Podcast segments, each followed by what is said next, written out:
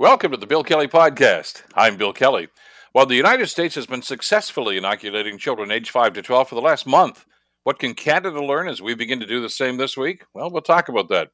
Governor General Mary Simon delivers the throne speech to open the 44th session of Parliament today. What can we expect?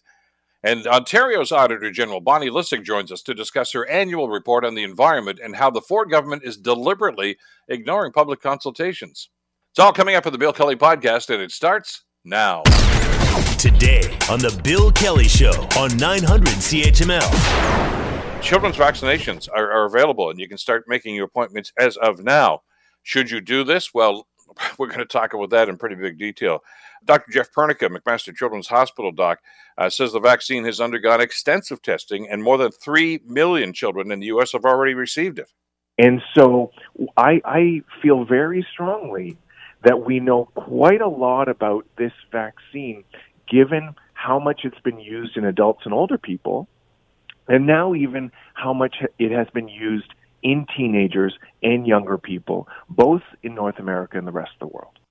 So, uh, to vaccinate or not to vaccinate with kids, uh, let's let's talk about that, and let's talk about the implications of not doing it and of doing it.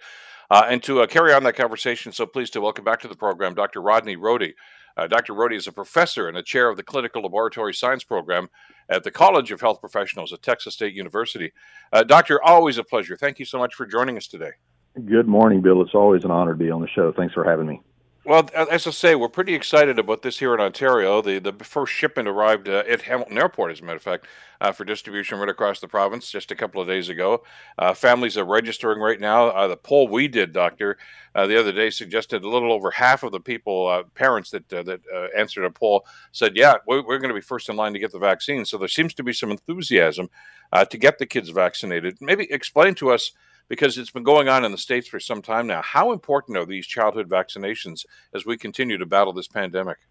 Yeah, Bill, absolutely they're important. Like any vaccine, when you can reach that portion of the population. So in, the, in America, there's about 20% of our entire population fall into that group of, of, you know, teenage down. And when you look at the 5 to 11 year olds, that's about 28 million alone. And so to get those going, and we have. had We've had a great start here. We're we're about at, like you just mentioned, we're about at 2.6 um, or a little more than that. So we've already hit 10 percent of the children ages five to 11.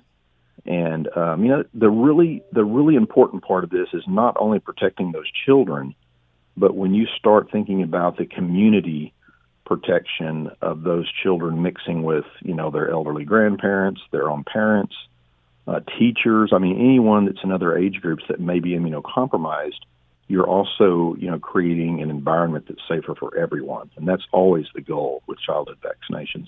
And, and you've ex- explained that to us in the past, doctor, and I'm glad you brought this up again because it's it's something I think we need to remind ourselves about every now and then, and that's well what we call silent spread, right? I mean, uh, especially with children.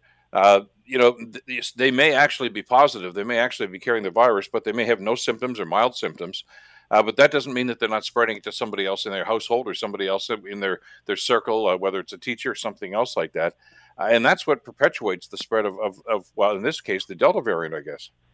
It really is, Bill. I mean, when you have, um, and it's it is a great reminder for people as we head into the holidays. It's even though we know that young children may absolutely not get as ill, they may not have as many symptoms, and they absolutely can be asymptomatic, as can anybody but certainly they're not going to have as high of a, a mortality issue. But that does not mean they cannot be a vector. They can still spread the virus, whether they're symptomatic or not.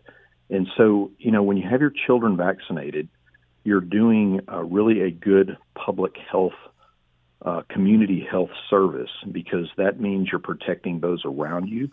And as we've said many times on the show, many many of us do not know uh, who's immunocompromised around us. You know, a cancer patient doesn't put that on their forehead. Someone who mm-hmm. has uh, lupus doesn't put that on their forehead. People are walking around us every day that have different types of issues uh, that cannot be protected through immunization. So when the community does that, you're doing it for the better good. Uh, it seems so long ago, but in the early days of like, the first wave of this pandemic, Doctor, when you were talking to us about uh, what we might expect here, is, and then we were learning more, as, as you mentioned, about the virus almost on a daily basis here. uh, there was a, a, line of thinking, which I, I hope now has been proven to be incorrect, that this doesn't impact kids. I, I mean, I mean, some politicians said it doesn't have any impact on them. Uh, others who are a little more, I guess, grounded in this suggested, well, it's going to be mild, as as you suggested. But I'm looking at the stats here from just the other day, uh, Doctor, and and for instance, here in the province of Ontario, one third, 33 percent of the new COVID cases, the most recent COVID cases, are kids.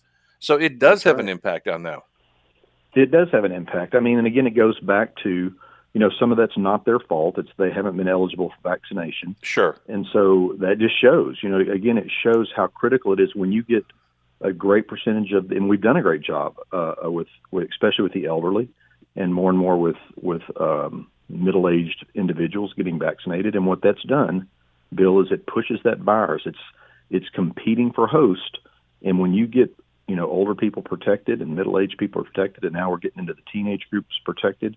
Where are they going to go? Well, they're going to start looking for the easiest target, and the easiest target up to now were, you know, infants up till 11 years old. So we still have some work to do. Uh, we still need to get that vaccine into all those arms. That second dose needs to get in, and then we probably need to even consider ages, you know, down lower. Uh, the infants up to five will be probably the next group that are going to be looked at. Do we need to move into that group.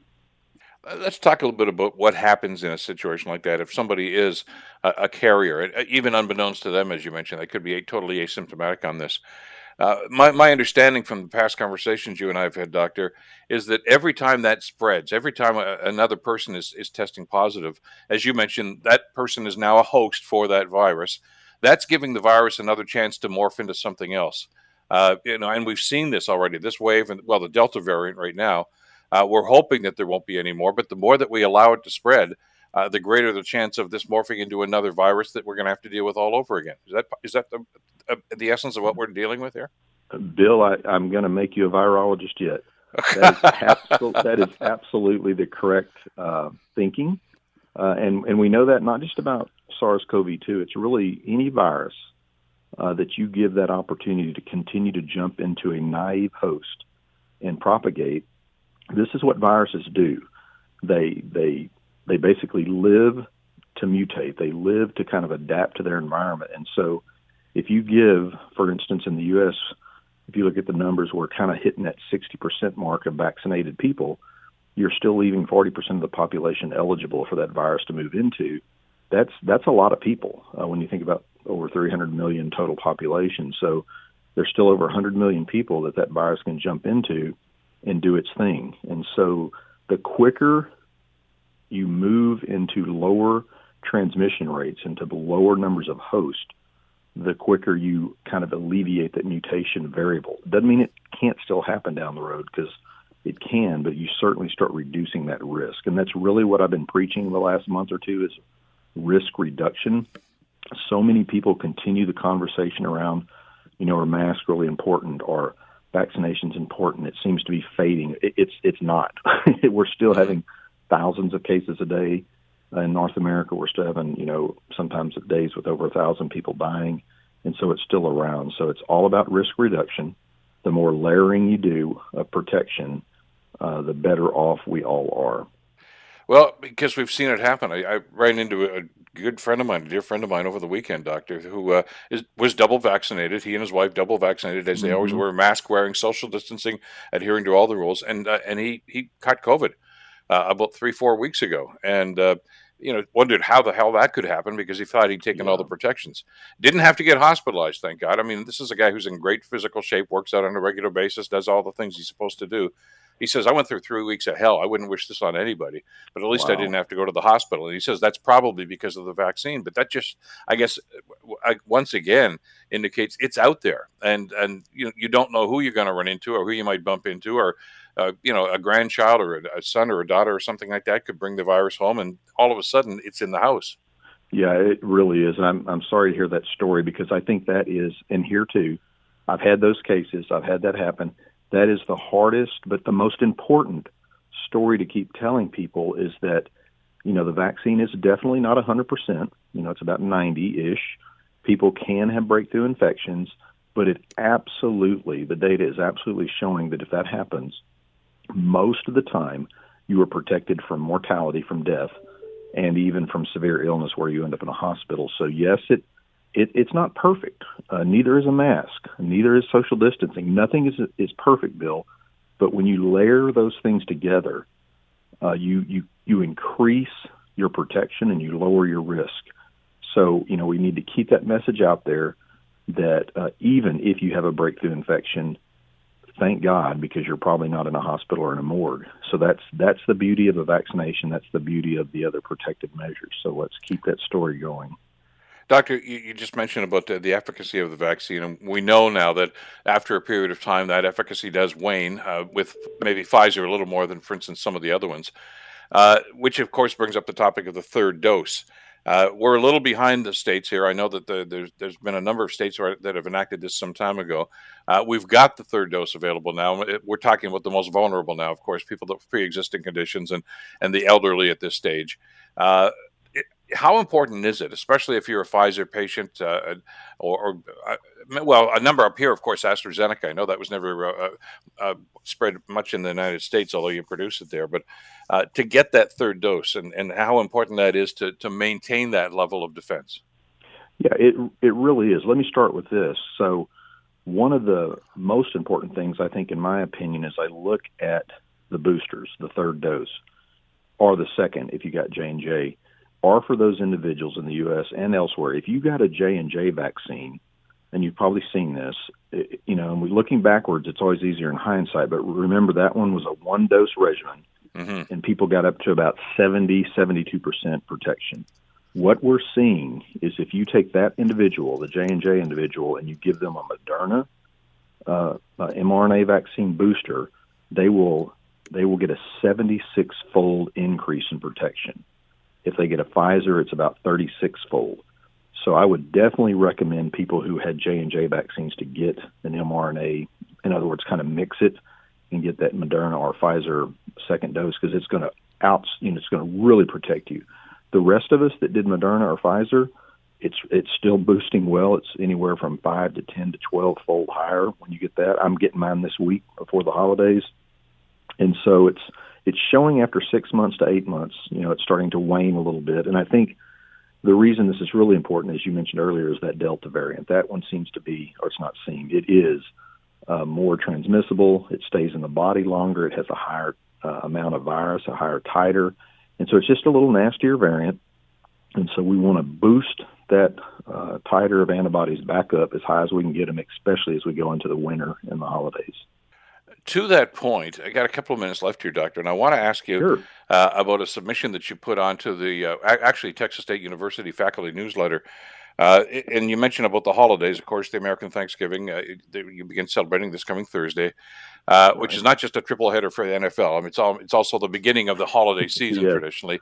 And and you put a submission in there talking about what we need to do over the holidays, and and that includes all the way through Christmas holidays into the new year of 2022. Uh, there's a lot of apprehension on both sides of the border right now, Doctor. We don't want to see another spike like we did over the last couple of winters. Uh, how can we as individuals do something about that? Right. I thank you for mentioning that, Bill. It is it's a an article I put out. Our our university wanted to put out something towards our students and faculty as we head out for. We're actually done today. Uh, the students are anyway, and so we're looking at trying to remind people to be you know to be careful and we're still, as we've been talking about the entire time, vaccination is of the utmost importance. And if you can get every family member vaccinated uh, when you're together, that's that's the best situation. Now, remember, it takes a couple of weeks once you get that first jab to to kind of get that good circulating antibody. So you still have to be careful. And in those instances, whether you're unvaccinated or newly vaccinated, we need to be careful when we're mixing with intergenerational uh, family gatherings. Uh, we want to be careful around grandma and grandpa, around aunts and uncles, and other people that are elderly, uh, and, and other immunocompromised individuals, and around young children. So, young children, as we mentioned, in many ways are somewhat immunocompromised. They're they're not fully developed. Their immune systems aren't fully uh, ready to go, and so infants, you know, up to four or five years old now are also something we're concerned about if you're mixing lots of cousins, lots of family, lots of friends. So the same holds true this year, in my opinion, as last year. We're better off. More and more people are vaccinated. but we still want to be considerate of the people we're going to see. And so keep that in mind. Keep your mask handy. Uh, I'm, I'm recommending people really think about a KN95, which is showing uh, much better protection than, say, a cloth mask. And, you know, just use good judgment. Think about the high risk. Think about what you're at. Try to be outdoors if you can, or at least in very well ventilated rooms. Open some windows up if it's not too cold, and and some doors, and try to bring in some fresh air. And just be careful. Uh, wash those hands and be careful. And and um, again, just use good judgment. Everybody knows the risk now. We know what's the best thing to do, and and try to utilize those measures. Uh, great advice on this. People, by the way, can just Google that uh, Dr. Rodney Rohde, and it'll be uh, come up there, and you can get all of this advice and uh, very sage advice. Uh, doctor, as always, thanks so much for this. Uh, a happy Thanksgiving. I know how hard you've been working, you and your staff, over the last uh, number, couple of years, I guess, on this. I hope you can have a little downtime over the holidays and, and just unwind a little bit. But we're going to stay in touch, and thank you so much for this today. Thanks so much, Bill. I am going to try to get a little downtime, but always on top of it, and it has been a joy and a pleasure to have the opportunity to speak to you on your show. I really appreciate it. Thank you, Doctor. Take care now. Dr. Rodney Rohde, uh, of course, from Texas State University. You're listening to the Bill Kelly Show podcast on 900 CHML. Well, uh, Parliament starts up in earnest today. Uh, they selected a new speaker. Well, actually, they selected the old speaker to, to uh, serve once again in this term uh, yesterday. Uh, today, the, spo- the speech from the throne. Uh, quick program note on this: Global News Radio will carry the uh, the speech live uh, here on our affiliated radio stations, including CFPL London and CHML in Hamilton, uh, starting at twelve thirty this afternoon. We believe the Governor General will probably actually start uh, reading the speech uh, just a few minutes after that. But as Karen Rebo reports, the Prime Minister is going to outline the agenda for his third Liberal mandate in a speech from the throne today. The throne speech is expected to be short and contain no surprises, recapping themes laid out in the Liberal platform during the recent federal election campaign, which produced a second consecutive Liberal minority. It's expected to hit on finishing the fight against COVID 19, rebuilding a more resilient, fairer, and greener economy, and turning up action on fighting climate change. The most novel aspect of the speech, though, may well turn out to be the person who delivers it Mary Simon, the first Indigenous person to hold the office of of Canada's Governor General. Karen Rebo, the Canadian Press. So, uh, what can we expect there? As uh, Karen mentioned in her report, probably nothing in the way of surprises, but uh, there needs to be something substantive, I guess. Uh, this is a minority parliament, after all. Joining us to talk about uh, what we may hear and and the uh, aftershocks, I guess, of that is Dr. Lori Turnbull. Dr. Turnbull, of course, is the director of the School of Public Administration at Dalhousie University. doctor, always a pleasure. Glad you could join us today. Good morning. Thanks so much for having me. Well, this is this is a big day for a lot of reasons. Uh, simply because uh, I think we can probably uh, anticipate right now the reaction we're going to get. The conservatives aren't going to like what they hear today, uh, and they're going to try to get back into what they're talking about here in their agenda. Uh, yesterday on the program, Jagmeet Singh, the NDP leader, was on with us and basically said there is no coalition, there will be no coalition, but he will support the agenda items that he thinks are going to be helpful. Uh, that that's sending a pretty strong message, isn't it, Doctor? That look at there's there's a synchronicity there, a lot between uh, the NDP platform and the Liberal platform, and that's pretty necessary if this government wants to survive. Oh, absolutely, and I think um, like it, it shouldn't be difficult in some ways for the parties to be able to find ways to cooperate because there's so much overlap in terms of what they want to do and how you know they want to they want to rebuild after COVID nineteen and so the difference between the Liberals and the NDP seems to be more around, you know, how much are we going to spend on something as opposed to whether or not to do it. And so that should provide quite a bit of grounds for cooperation. I mean, I heard yesterday too, uh, Singh saying things like, you know, we're going to support things that are helpful to Canadians and we're not going to support things that aren't. And so they've got to put some line in the sand or else it just looks like they're along for the ride and they get no political credit for that at all. But I think it's going to be difficult when it really comes down to it, right? Like who's if they're really kind of having that that contest and they're staring each other down, who's going to win? Are the Liberals? We already can see that the NDP want to increase the amount of those benefits. Are the Liberals going to give into that? Are they already banking on giving into that, and so they're lowballing the number and the knowledge that they're going to come up for the NDP? Like you know, so we'll, I think we'll see a lot of jockeying in the next little while. Uh, the game of politics. I, I, I mm-hmm. tended to think exactly as you just described it, Doctor. Uh, they probably lowballed it so they can look like, okay, yeah, we can do this. Because they did that initially when CERB came out, as you recall. This is what we're going to give on a, on a monthly basis. And the NDP said, no, that's not enough. That's okay, well, we'll make it more. That's fine. Uh, and I got to figure that that discussion's already taken place. Uh, and but some of the other programs, uh, well, there are going to be some points that I think need to be negotiated here because uh, during the election, the prime minister did talk about putting a sunset clause on some of these support payments. Uh, the NDP seemed adamantly opposed to that, so there's going to have to be some middle ground there, wouldn't there? Oh, absolutely, and I think you know that's we'll see that very quickly because um, you know if Mark Holland's comments yesterday or any any indication, they want to you know come in, get this speech from the throne out of the way, get four pieces of legislation through by the time they leave in December. And so they don't have any time to waste. And they'll be, I mean, some of them I think are going to be pretty easy, like the conversion therapy bill that had gone through before, the bill around um, creating criminal sanctions for harassing healthcare workers. Like those things will go through pretty quickly, I think. And the paid sick leave for federal workers, that stuff will go will fly by. It's this is going to be the one. This is going to be the one that needs to be negotiated around the extended benefits packages. Well, the conversion therapy is going to be rather fascinating because that was a bill, as you mentioned in the last session, that split the conservative caucus. Uh, yeah. and and it was it was a rac- rather acrimonious split. I mean, it was not just hey we we're for it, no we're against it, no we're against it, and we think you guys are idiots for doing this. Uh, paraphrasing, of course, but it got pretty heated. Uh, they're going to have to make a stand one way or another on this, and, and Mr. O'Toole's going to have to make a stand. Now, he's already said that he supported the legislation, uh, but part of the game of politics, as you and I have talked about in the past, Doctor, is uh, you got to bring your team under control here. That's what party whips are for. Uh, how does Erin mm-hmm. O'Toole do that? Yeah, this, I mean, his. I think what happens in the Conservative Party and how his leadership survives or doesn't, you know, what kind of approach he takes, that's going to be as dominant a narrative in the House of Commons as the, the survival of the government, to be honest. Like it seems like even though it's a minority parliament, the situation of the government is more secure than Erin O'Toole's leadership. And so, I mean, he's got a couple of challenges here. I think he's he's in a situation where people feel empowered to openly challenge his leadership, which we usually don't see, right? Like even when a leader is having a tough time, they usually work that out in house somehow, or they don't. But to see, um, and yes, it's a senator, but like even to see a senator go and make the step of putting this petition out there. And also, you know, earlier on, a member of the National Council, this is a leader who cannot say with certainty that he's really got his party behind him.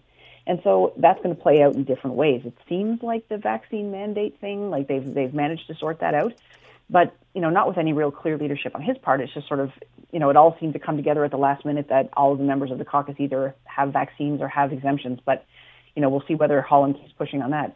But the, we're also seeing the, the existential crisis that tends to grip the Conservative Party really take over here. And the conversion therapy bill is an example.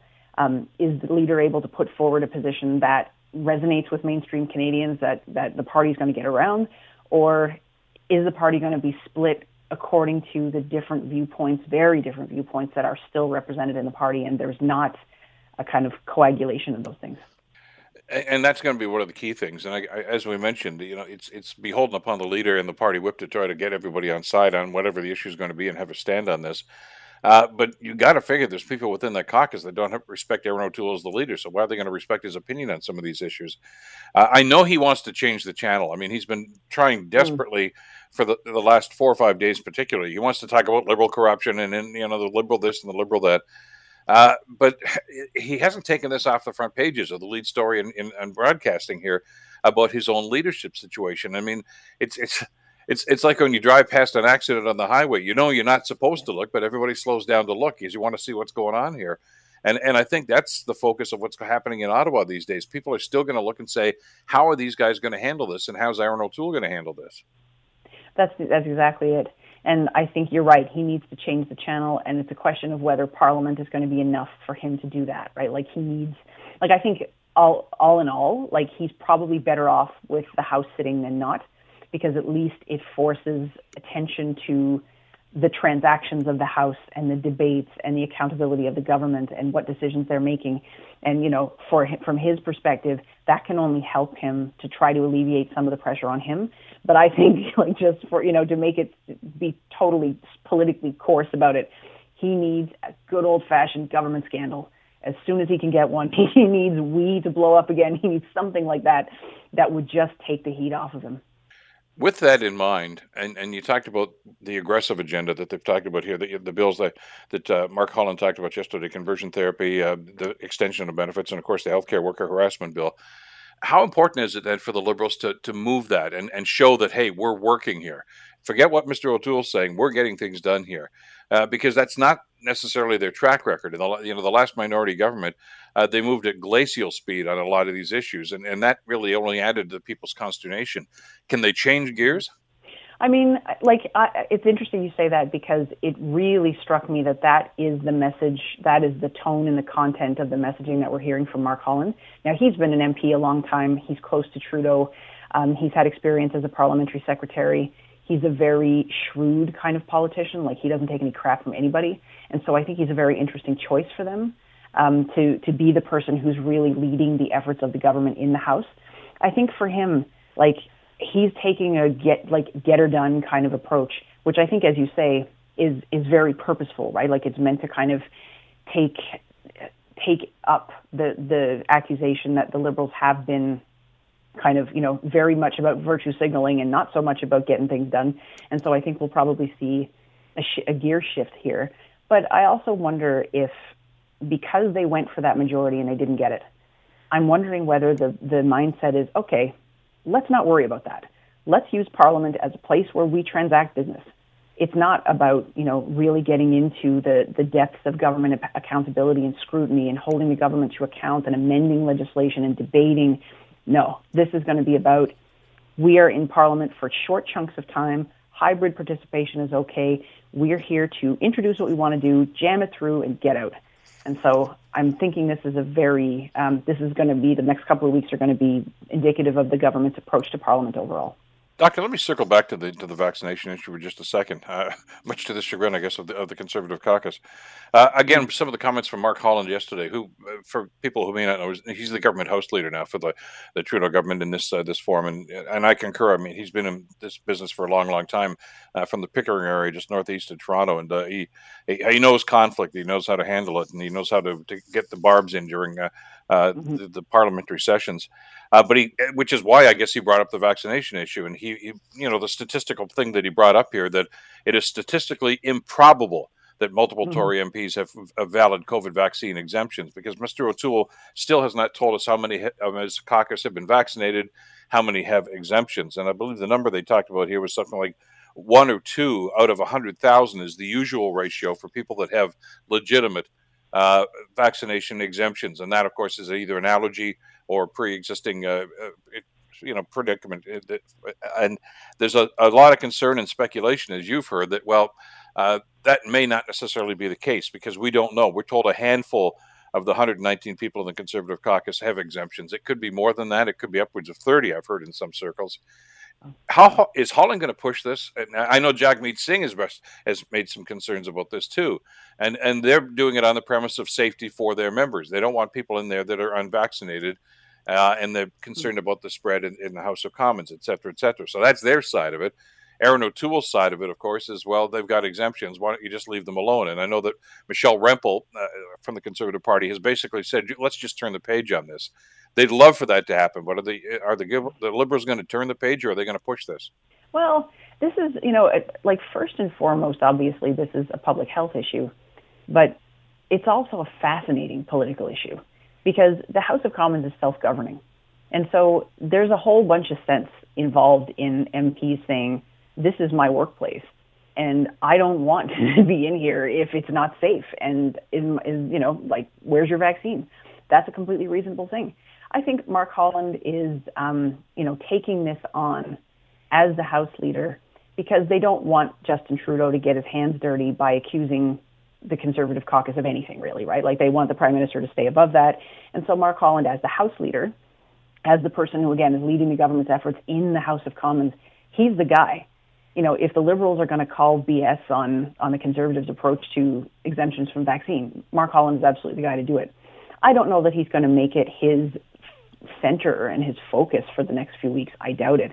But he's shown that he's got that in his pocket, and if he wants to rattle the conservatives, if he wants to remind Canadians of their of the conservatives' unwillingness to be totally up front and center about getting vaccines and making sure all the MPs are are you know have the double, that's you know that's something that he's got in his pa- in his pocket again that can serve to to sort of rattle the cage of the conservatives and point out that they haven't they haven't toed this line in the rest of, in the way that the other parties have. And by to the just to remind our listeners, of course, it was the Board of Internal Economy that ruled uh, that everybody in the Commons had to be double vaxxed to, to, be able to have entry into this. It was not the, the government per se. It was supposed right. to be a multi-party uh, co- committee, although the Conservatives still complaining that they didn't have a voice in that. But uh, th- that's neither hither nor yon at this stage. It's there. That's a policy right now.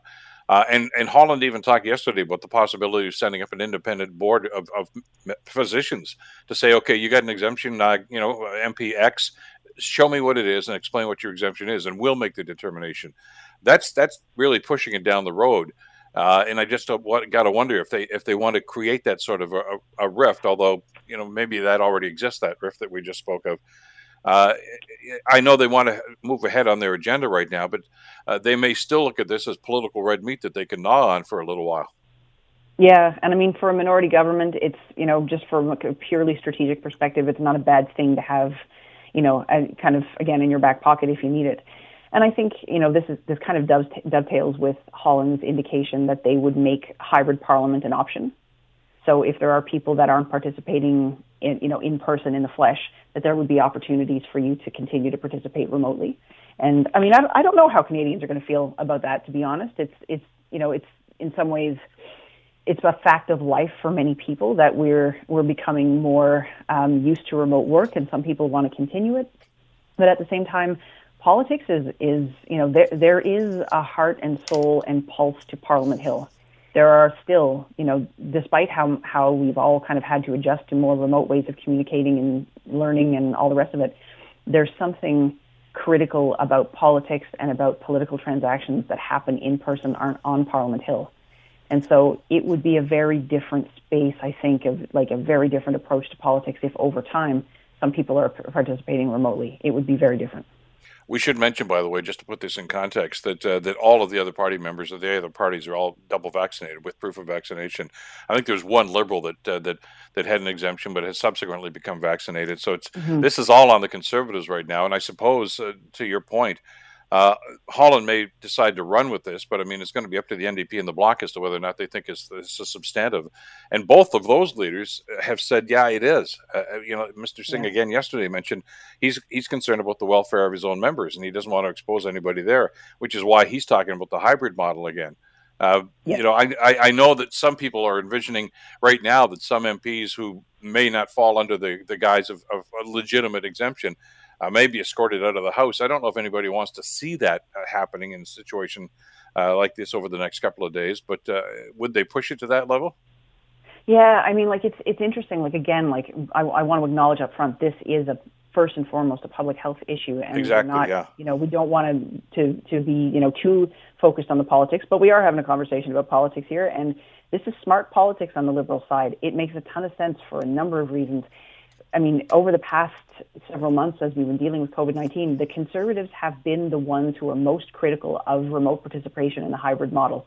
They were the ones from day one who wanted, you know, wanted to get back in the House and hold the government to account, and they were really clear on that message. And so then to try to, you know, kind of to flip it on them and box them in and say, you know what, like maybe if you can't show your vaccine, uh, maybe you, you know, you, you don't come, maybe you participate from home. And so it just, you know, turns it back on them 100%. And also, because like as you and I have talked about too, Erin O'Toole has this this civil libertarian caucus that's that's you know taking shape within his own caucus, which seems to me to be a direct challenge to his leadership, because you know he he's the leader and this is kind of happening without him.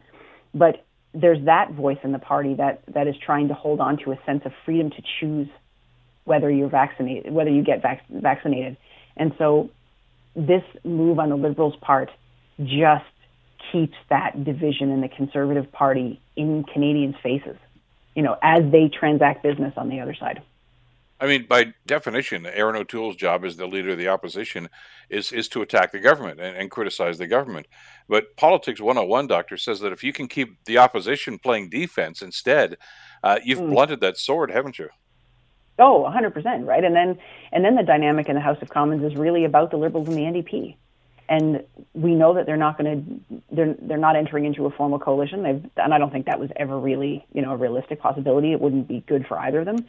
But if if the key tension for the Liberals is to, you know, try to make a deal with Jagmeet Singh without letting him take too much credit, that's easy politics, right? Like they're in a mm-hmm. good space, and then they they're not, you know, they're they're walking easy, and just you know, never, you know, good rule in politics is if your enemy is self-destructing, don't interrupt, let them do it.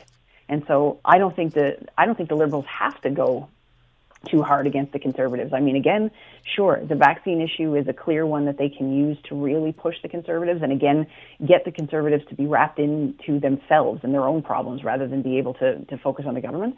But I don't think it's even going to take much effort on the Liberals' part, unless Erin O'Toole can really turn this around somehow. Doctor, as always, thanks so much for this. It's going to be a very, very eventful day up in Ottawa today. We'll watch with great interest. Thanks for your perspective on this today. Anytime. Take care. Take care. Dr. Lori Turnbull, of course, from uh, Dalhousie University. You're listening to the Bill Kelly Show podcast on 900 CHML. I want to talk about the uh, latest uh, series of reports from Ontario's Auditor General.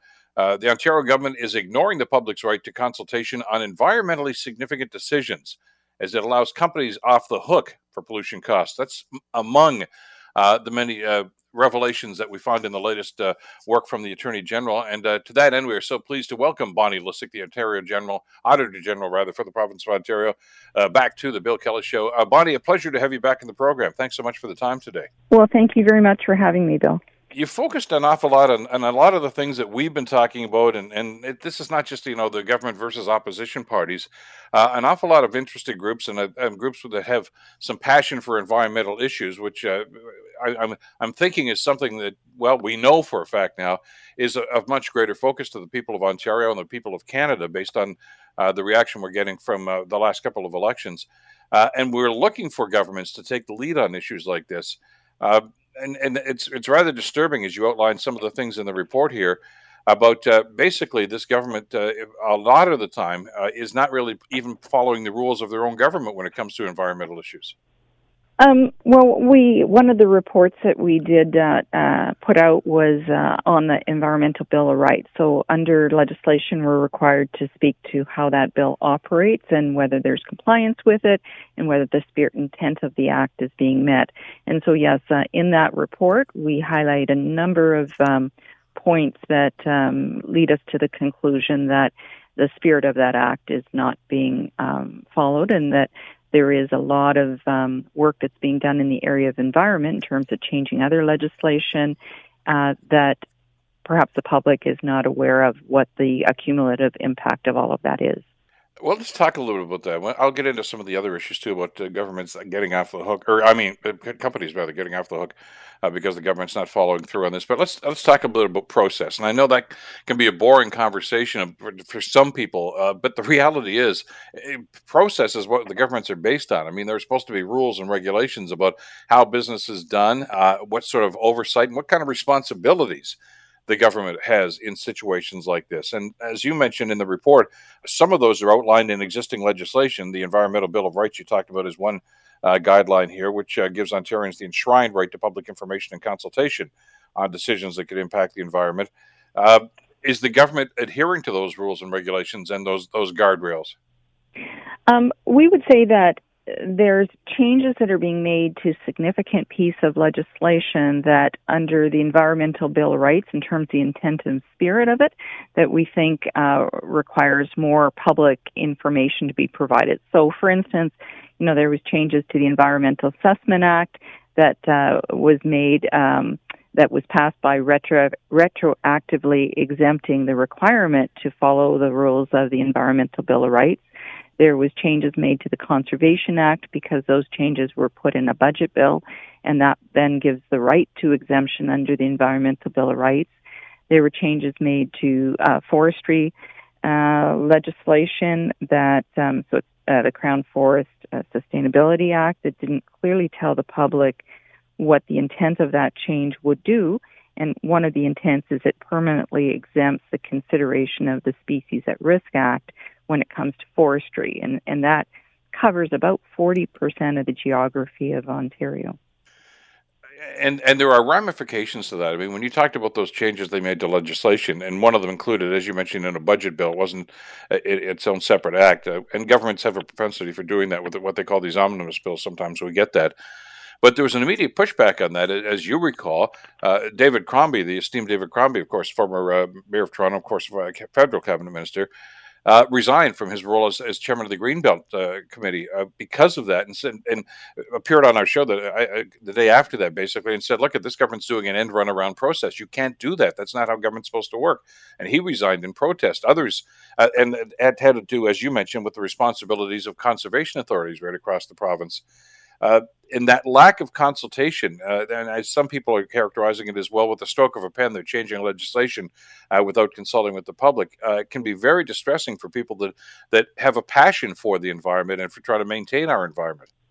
Yeah, I think I think it's all about transparency and making sure that the public understands you know the the results of all of these changes. I mean, government has a right to make changes. There's no doubt about it. Sure. And uh, but I think the public equally has a right to understand the significance of those changes and needs clarity around why the changes are being made. So it's a bit like a puzzle, I guess we'd say, is that there's a bunch of you know changes made that have been made through uh, many pieces of legislation that need to be looked at sort of collectively. What is the collective impact of all of those changes? And that needs to be communicated publicly. But you also stated that uh, when they do uh, engage the public in consultations, uh, they're not often forthright with all the information about the pros and cons. Are you getting some of the information, uh, uh, but not all of it that may be pertinent to to an informed discussion and, and decision on this? That's correct. There's something called the Environmental Bill of Rights Registry, and that's where um, information of any policy change, legislation, regulatory change, and any approvals like permits and licenses needs to be posted there that gives people the information that there's change coming. And then um, people have a chance, you know, to respond to those changes. And then at the end of the day, there's some type of decision or resolution. What we're finding is there's not enough rationale being put into the system around you know the policy changes and the and the uh, legislative changes and the regulatory changes. Equally there's not enough information at the end of the day when there's a decision that's made why that decision has been made and and how public input and consultation figured into the final resolution and decision. Well in a situation like that is is it um, does it behoove the government to use pertinent, not just pertinent information, but up to date information on that, according to the Environmental Bill of Rights? And I, I don't want to drag you into the politics too much of this, Bonnie, but I mean, there are ramifications to this. And we saw a couple of examples just a week or so ago, of course, when the Premier made uh, two major announcements about his government support for two highway projects one, the 413, or the other, the what they call the Bradford Bypass up near the Holland Marsh. Uh, my understanding from the people that, that are more familiar with this with the legislation basically said, look at the environmental impact study that they did for the to justify uh, the Bradford project was done in 1997. Uh, that that hardly seems germane to what's going on in 2021. Yeah, so I mean, I think the tools that the government now has that they're um, that they're available to use is what's called a minister, minister zoning order, Mm-hmm. And these are being used more frequently, and these provide uh, a minister the right to approve um, uh, some type of development without it going through, you know, a lot of the environmental assessment processes. Um, part of it is, I think, the Planning Act itself is what guides, you know, the development in Ontario, and the process behind that takes a long time. So I think people maybe get impatient. But within our reports, we talk about the necessity of looking at that process and still having a process, but perhaps looking at how it could be made more efficient instead of going around the process with the use of um, MZOs. And if MZOs become the popular tool to use to bypass um, more consultation and, and, and sort of the spirits of various environmental acts, um, I think then they need to put out to the public the criteria that are being used and the rules around having that power to, you know, override um, all these other pieces of legislation.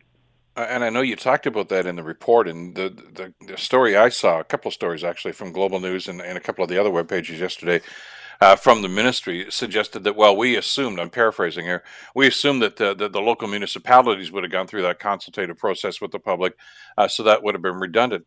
but according to, to, my interpretation of that, the Environmental Bill of Rights uh, lays that responsibility on the government, not on local municipalities. It's their job to do that, uh, not to just simply say, well, it's already been done yeah, I, w- I would agree with you that the environmental, uh, the environment ministry has the overarching responsibility to ensure there's, um, you know, compliance with the environmental bill of rights, and it's used in the spirit that it was intended when it was created.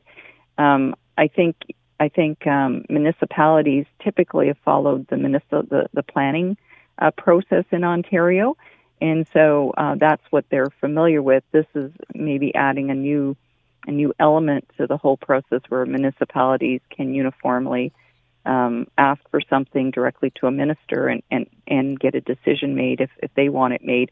I, I think um, what needs to, you know, people need to sit back and look what is the process that should take place in Ontario overall.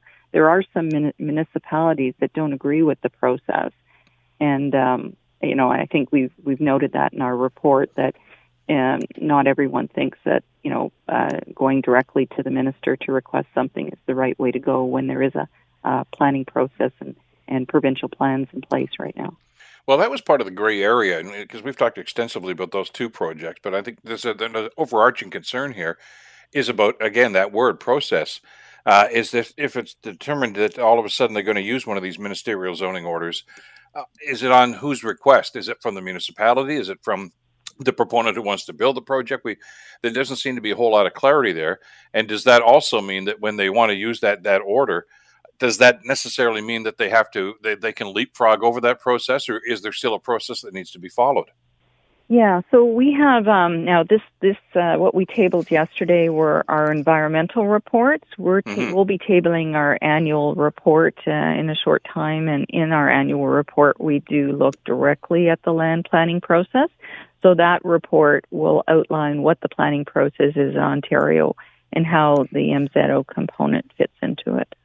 Yeah, and, and the debate, uh, as I see it here, is not whether or not, for instance, those roads should be built. It's the process that you go through to make those determinations. Has the public been consulted? Did they have an opportunity to weigh in on this? And, and I know there's always going to be some people that are going to say, "Well, you didn't listen to us." Well, if they did listen, they may they can still say, "Well, yeah, but we disagree with you," and that's that's part of the process too. Uh, there are going to be winners and losers when people feel adamantly about a process, I guess, in either way, and we understand that.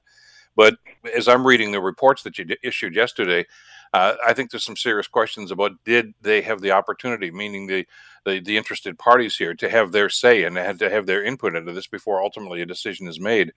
And uh, I, I'm guessing from what you're saying here, the answer to that is well, sometimes yes, sometimes no.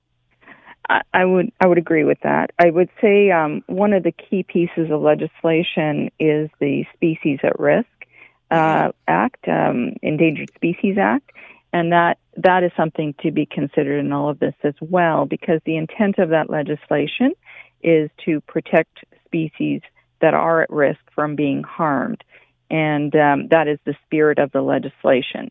So there are a number of these changes, um, you know, have impacted that um, the ministry itself, we don't think is doing enough within the ministry to uh, protect species at risk. And and you know a good example would be to look at the issuance of permits and approvals. So there's been you know quite a few, maybe over a thousand permits issued to allow harm to the blanding turtle, and um, and the thought is, you know, we'll put money in a fund and, and set up a habitat for them somewhere else, but there's no scientific proof that the Blanding turtle will um, sort of recoup, re-come back in a different location than what was its natural habitat. And that needs to factor into all the discussions about development because, um, you know, there is there is this other act that says that uh, you know the intent is to um, uh, protect endangered species in Ontario. And, and I know, as you mentioned, that's also going to be part of the future work that you and your staff are going to be doing on this. But it's it's one of the concerns about a number of things that have happened over the last two or three years with this government, I guess, and that's why I read with great interest uh, the the findings that you uh, you issued yesterday.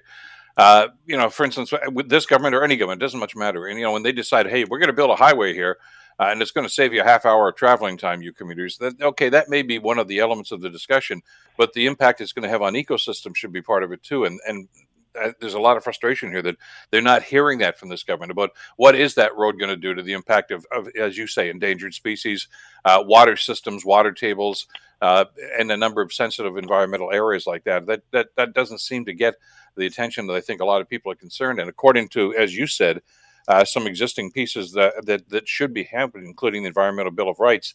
Those issues should be part of the discussion, and they don't seem to be in, in some of these uh, these these projects. I think we go back to, you know, there is a ministry in the province called the Ministry of Environment, Conservation and Parks. And I think as a public, the public would expect that whatever is done through that ministry is done to make things better. Um, similar to, you know, your Ministry of Health and your Ministry of Education, there's always that movement to make things better.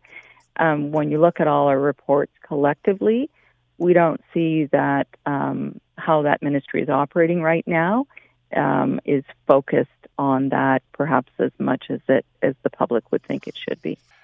Well, as always, Bonnie, uh, it's thought provoking, and, and I know that's one of the intentions of issuing these to get people talking about what's going on and, and to uh, to inform. And uh, we thank you for the work that you and your staff do. I know how diligent uh, they all are uh, in coming up with this information, and uh, we thank you for the time today. It's great talking with you again today. Well, thank you very much for this opportunity, and same. Have a great day. You too. Bonnie Lysyk, Ontario Auditor General, with uh, the report. And these, as I mentioned, are focusing on environmental issues. There'll be further reports about these projects specifically, I guess, and how they're working on this. But it does echo a lot of the concerns that we have uh, been talking about on this program over the last little while. And like I say, it's it's not whether or not to build a road here or to build a road there. It's what kind of an impact is that project going to have, and uh, is the government taking those impacts into consideration? And like I say, when you get a report that says, well, not always, and uh, even if they do consult the public, sometimes uh, they're not giving the whole story. Uh, they're giving little half facts and half truths, uh, which doesn't really help the conversation, does it? The Bill Kelly Show, weekdays from 9 to noon on 900 CHML. The Bill Kelly Podcast is available on Apple Podcast, Google Podcast, or wherever you get your podcasts from. You can also listen to The Bill Kelly Show weekdays from 9 till noon on 900 CHML. I'm Bill Kelly. Thanks again for listening. And don't forget to subscribe to the podcast. It's free, so you never miss an episode. And make sure that you rate and review.